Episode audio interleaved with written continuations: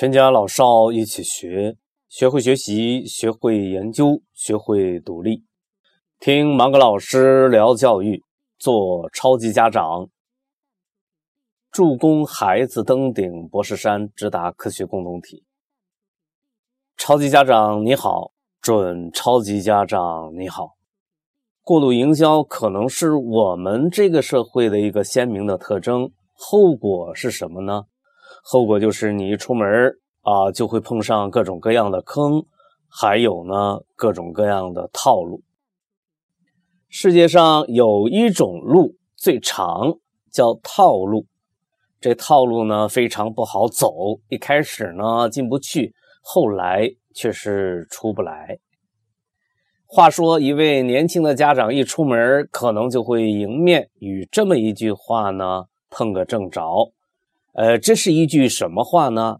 赢在起跑线上。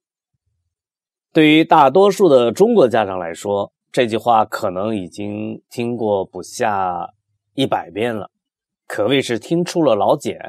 可是，你有没有问过自己，这个起跑线究竟指的是什么？你真的确信自己很清楚这个概念吗？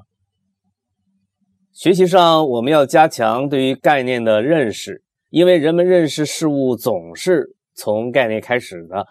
呃，在一个知识的积累、知识的突破，也往往源于对一个概念的重新认识。今天我们就来对起跑线这个概念较较真儿。呃，提前学习报一个早教班就赢在起跑线上了吗？事情恐怕没有那么容易。世界上的事情往往呢比我们直观想象的要复杂的多。大多数的家长为了自己的孩子能够赢在起跑线上，付出了很多，比如买学区房、报早教班、送孩子读高档的幼儿园。为了孩子报各种各样的培训班啊，仿佛这样做啊就赢了。我们先来观察一下生活中一些家长的表现呢，和一些小的典故啊。在回顾这些生活片段以及小典故的同时，我们一起来思考一下这个问题：为什么说输在起跑线上是一个大概率事件呢？你说你想赢，不关心输，别急。先搞清楚怎么输的啊，也许才能够想办法赢。现象一：你的孩子对着你饶有兴趣地讲述着幼儿园里发生的故事，还时不时地加上自己的见解和评论，你却不耐烦地对他说：“呃，去看电视，妈妈忙着呢。”孩子拿着他画的一幅画。慢慢的走过来，准备为你解读这幅作品的含义，你却只是敷衍了事的看了一眼，就说挺好的，啊，这就把他给打发了。现象三，在博物馆里边，您的孩子在各种动物标本前流连忘返，仔细的观看着说明文字，而你却一个劲儿的催促孩子，哎，快点快点，这有什么好看的？瞧一眼就行了。现象四，老师给你的孩子布置了一项作业，啊，但是要求家长呢要带着孩子啊，准备好放大镜啊，陪伴孩子仔细观察蚂蚁啊，并要求家长还要为孩子买一本名叫《昆虫记》的书，你却把这个事儿给忘了。现象五。有的家长鼓励自己的孩子竞选班干部，啊，甚至找到老师，希望得到照顾。呃，有的家长却从不过问这些事情，甚至认为当班干部会耽误自己的孩子的学习。现象六，有的家长为了让自己的孩子赢在起跑线上呢，让自己的孩子提前上学，甚至觉得越早越好。而有些家长，比如连云一中的一位，呃，在生物制药领域颇有建树的校友，在谈到，呃，自己的孩子的培养的时候，却主张不要让自己的孩子过早上学。他说，他可不希望自己的孩子在班上一直当小弟。现象六，在湖南的沅陵县，在距沅陵县县城西北面啊二十公里的地方呢，有一座山啊，叫二友山。这个山上呢，有一个藏书洞，远近闻名。相传当年秦始皇焚书坑儒的时候呢，呃，朝廷里有一位名叫福胜的官员，冒着生命危险，从咸阳城整了牛车五辆啊。呃，偷运出书简千余卷，辗转跋涉，藏在了这个二友洞中，使先秦文化典籍得以流传后世。呃，成语学富五车，书通二友，即出于此。这些书简后来呢，有人献给了汉高祖刘邦，刘邦一高兴，亲自将二友藏书洞奉为文化圣洞。将二友山立为天下名山，呃，就在这个二友山下呢，有一个村落，呃，读书风气非常浓厚啊，出了不少的大学教授，因此呢，当地人把这个村称之为教授村。我想大家通过对上述的这些生活片段的回顾，呃，已经激起了我们对于起跑线更多的联想。更多的思考，呃，是啊，有的家长呢把孩子的培养目标设为博士，而有的家长呢则把这个目标设为本科，这就相当于在科举时代呢，啊，一个进士，一个秀才，呃，但是这个进士和秀才是有区别的。我想，博士应该有博士的培养计划与策略，本科应该有本科的培养计划与策略。你看看望子成龙这个事情呢，一放到显微镜下来观察啊，就发现它有各种各样不同的表现。而今天我们就是要把这个事儿放到显微镜下来加以观察与分析。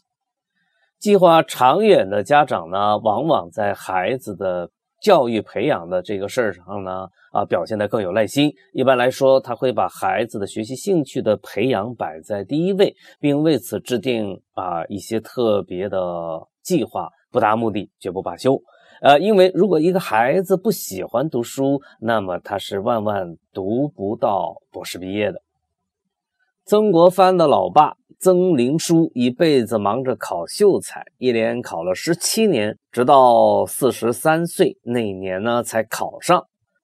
但他已经是曾氏家族里边的第一位秀才，而他教出来的儿子曾国藩啊，考秀才也考了七次才考上。后来曾国藩发现了一个秘密，呃，说是这个老师不行，苦了学生。于是他想法子换了老师，进入到了岳麓书院继续读书。啊，他原先的这个老师是谁呢？啊，当然就是他老爸了。呃，结果一换老师之后呢，他就在二十七岁的那年呢考上了进士，呃，并且是那一年的全国最年轻的进士。你看看，有时候这个培养目标以及那些与之配套的措施，构成了一种起跑线，使我们忽然意识到，光是理解这个起跑线就有高下之分。如果认识不够，啊，看到的往往只是冰山之一角，啊，还有更多看不到的智慧啊，等待着你去挖掘和发现。孩子们天生具有好奇心，天生想要表达，这是一种天性。很多父母通过一次次的敷衍，一次次的漠不关心，把孩子的呃这种天性给慢慢的扼杀了。更可怕的是，作为父母的却并不清楚自己做错了什么，如何保护孩子的好奇心，如何激发孩子的学习兴趣，起跑线也许就在此处。所以有时候呢，起跑线呢，就是呃，当好一个听众，就这么简单。作为父母，我们真的了解孩子吗？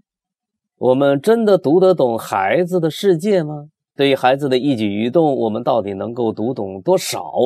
孩子画了一幅画，它并不是一幅多么了不起的作品，但是它却是您的孩子表达自己意见的一种方式。你明白这个道理吗？孩子的这个举动，难道不是一种创新力、一种写作能力的体现吗？呃，我们每一位家长都希望让写作与演讲成为孩子一生的爱好。呃，但是在具体的细节上面，往往又在做着与这个愿望相反的动作，这是为什么呢？我们开始发现起跑线好像并不存在于某一个固定的、非常明显的，就像人们进行田径比赛时呃见到的那样。关于学习，家长大人们啊，恐怕我们也需要有更为。广泛的认识，学习这个事情不是只有在教室里边正襟危坐着的学习才是学习。读书、旅游、参观博物馆、接触大自然，甚至与人相处，这都是学习。呃，因此，在任何的地点，在任何的时候，作为家长都需要保护与激发孩子的学习积极性。孩子们在博物馆里边。流连忘返，亲近那些个宝贝，这是一件好事儿。如果你不是鼓励他的这种行为，反而是在打击他的这种行动，啊，那么毫不客气地说，家长大人，你已经输了。湖南省沅陵县二友山下的教授村是一个不可多得的读书环境。正是受到了古藏书洞的文化底蕴的深远影响，所以人才辈出就成了这个村的一个大概率的事情。可是，这种起跑线对于大多数家长来说是可遇不可求的。我们无法创造一个读书的大环境，但是我们却是可以在家庭里边营造一个学习的小环境。家长大人们通过前边的讲述，我们发现起跑线这个事情有着非常丰富的内涵，也有着多种多样的表现形式。如果我们的家长对于这些情况不了解、不关心又不学习，那么对于这样的家长来说，输在起跑线上可不就是一个大概率的事件吗？学习。是一个全方位的事情。孩子要学习的不只是书本上的知识，不仅仅是要学习自然知识，他还要学习社会知识。呃，所以孩子在班上竞选个班干部当的，这对于培养孩子的服务意识、领导能力等等都是有帮助的。如果你只注重孩子对书本知识的学习，你想想。你是不是已经输了？当然，我们关心起跑线这个事情，并不是为了要证明大部分的家长都输在起跑线上，而是想要帮助家长大人们认真的、科学的来思考如何赢在起跑线上。三宇老师啊，我的一位好友，最近写了一本书，叫《父母认知战》。呃，这本书的副标题为《父母的认知决定孩子的命运》。啊，三宇老师在书中明确指出，父母的认知水平才是孩子真正的起跑线。我以为这一句话呢，说到点子上了。我想要补充的是，父母的认知这条起跑线，它既有着丰富的维度，又是充满变化的起跑线。它至少应该有这么几个维度。高度、方向、起点等等，而不是一味的比高低，也不是一味的比谁的孩子更早上学，呃，更不是比谁上的幼儿园收费更高，谁报的班儿更多。起跑线可以是当好一个听众，可以是当好一个陪伴，可以是营造一个飘满书香的家庭学习氛围。啊，可以是带着孩子去拥抱大自然，可以是与同事们一起给孩子们一个快乐的周末聚会，也可以简单到陪孩子逛逛书店等等。当然，如果你愿意，起跑线也可以是坚持听马克老师聊教育。在本期节目的最后呢，我想要提醒家长，尤其是超级家长们注意。起跑线呢是一个变量，随着我们对于超级家长工程学的了解，我们就在提高我们的认知水平，我们就在提高我们管理与运营超级家长工程的能力。所以呢，起跑线高低不重要，地点也不重要，昨天的认知水平不重要，重要的是开始行动，一天天提高我们的认知水平。关于起跑线，我个人呢还有一点儿小思考，在这里补充一下，那就是我宁愿拿一些阶段性的小结果来衡量它，呃，这可以称之为一个爱系列，哈哈，是不是挺时髦的？你听听，爱上阅读，爱上写作，爱上演讲，爱上提问，爱上寻找答案，爱上手工，爱上小制作，爱上画画，爱上英语等等。我的经验是在这样的小目标的指引之下，我们作为超级家长，我们就可以尽可能的自由的去发挥。只要能够呃实现上述，只要能够实现上述这些小目标的方法，我们都可以大胆的去尝试。如果你觉得我的这个方法还行，那你就可以去试试。关于起跑线，我们来做一个小结。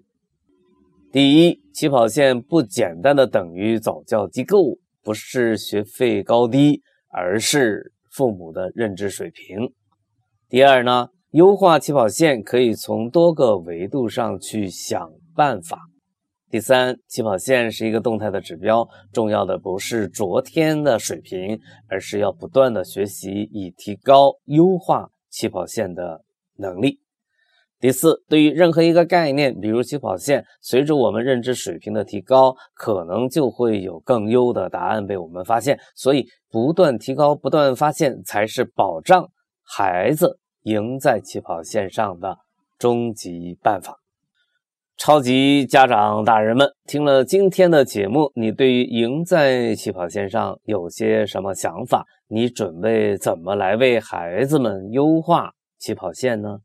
请把你的想法写在留言区，分享给大家。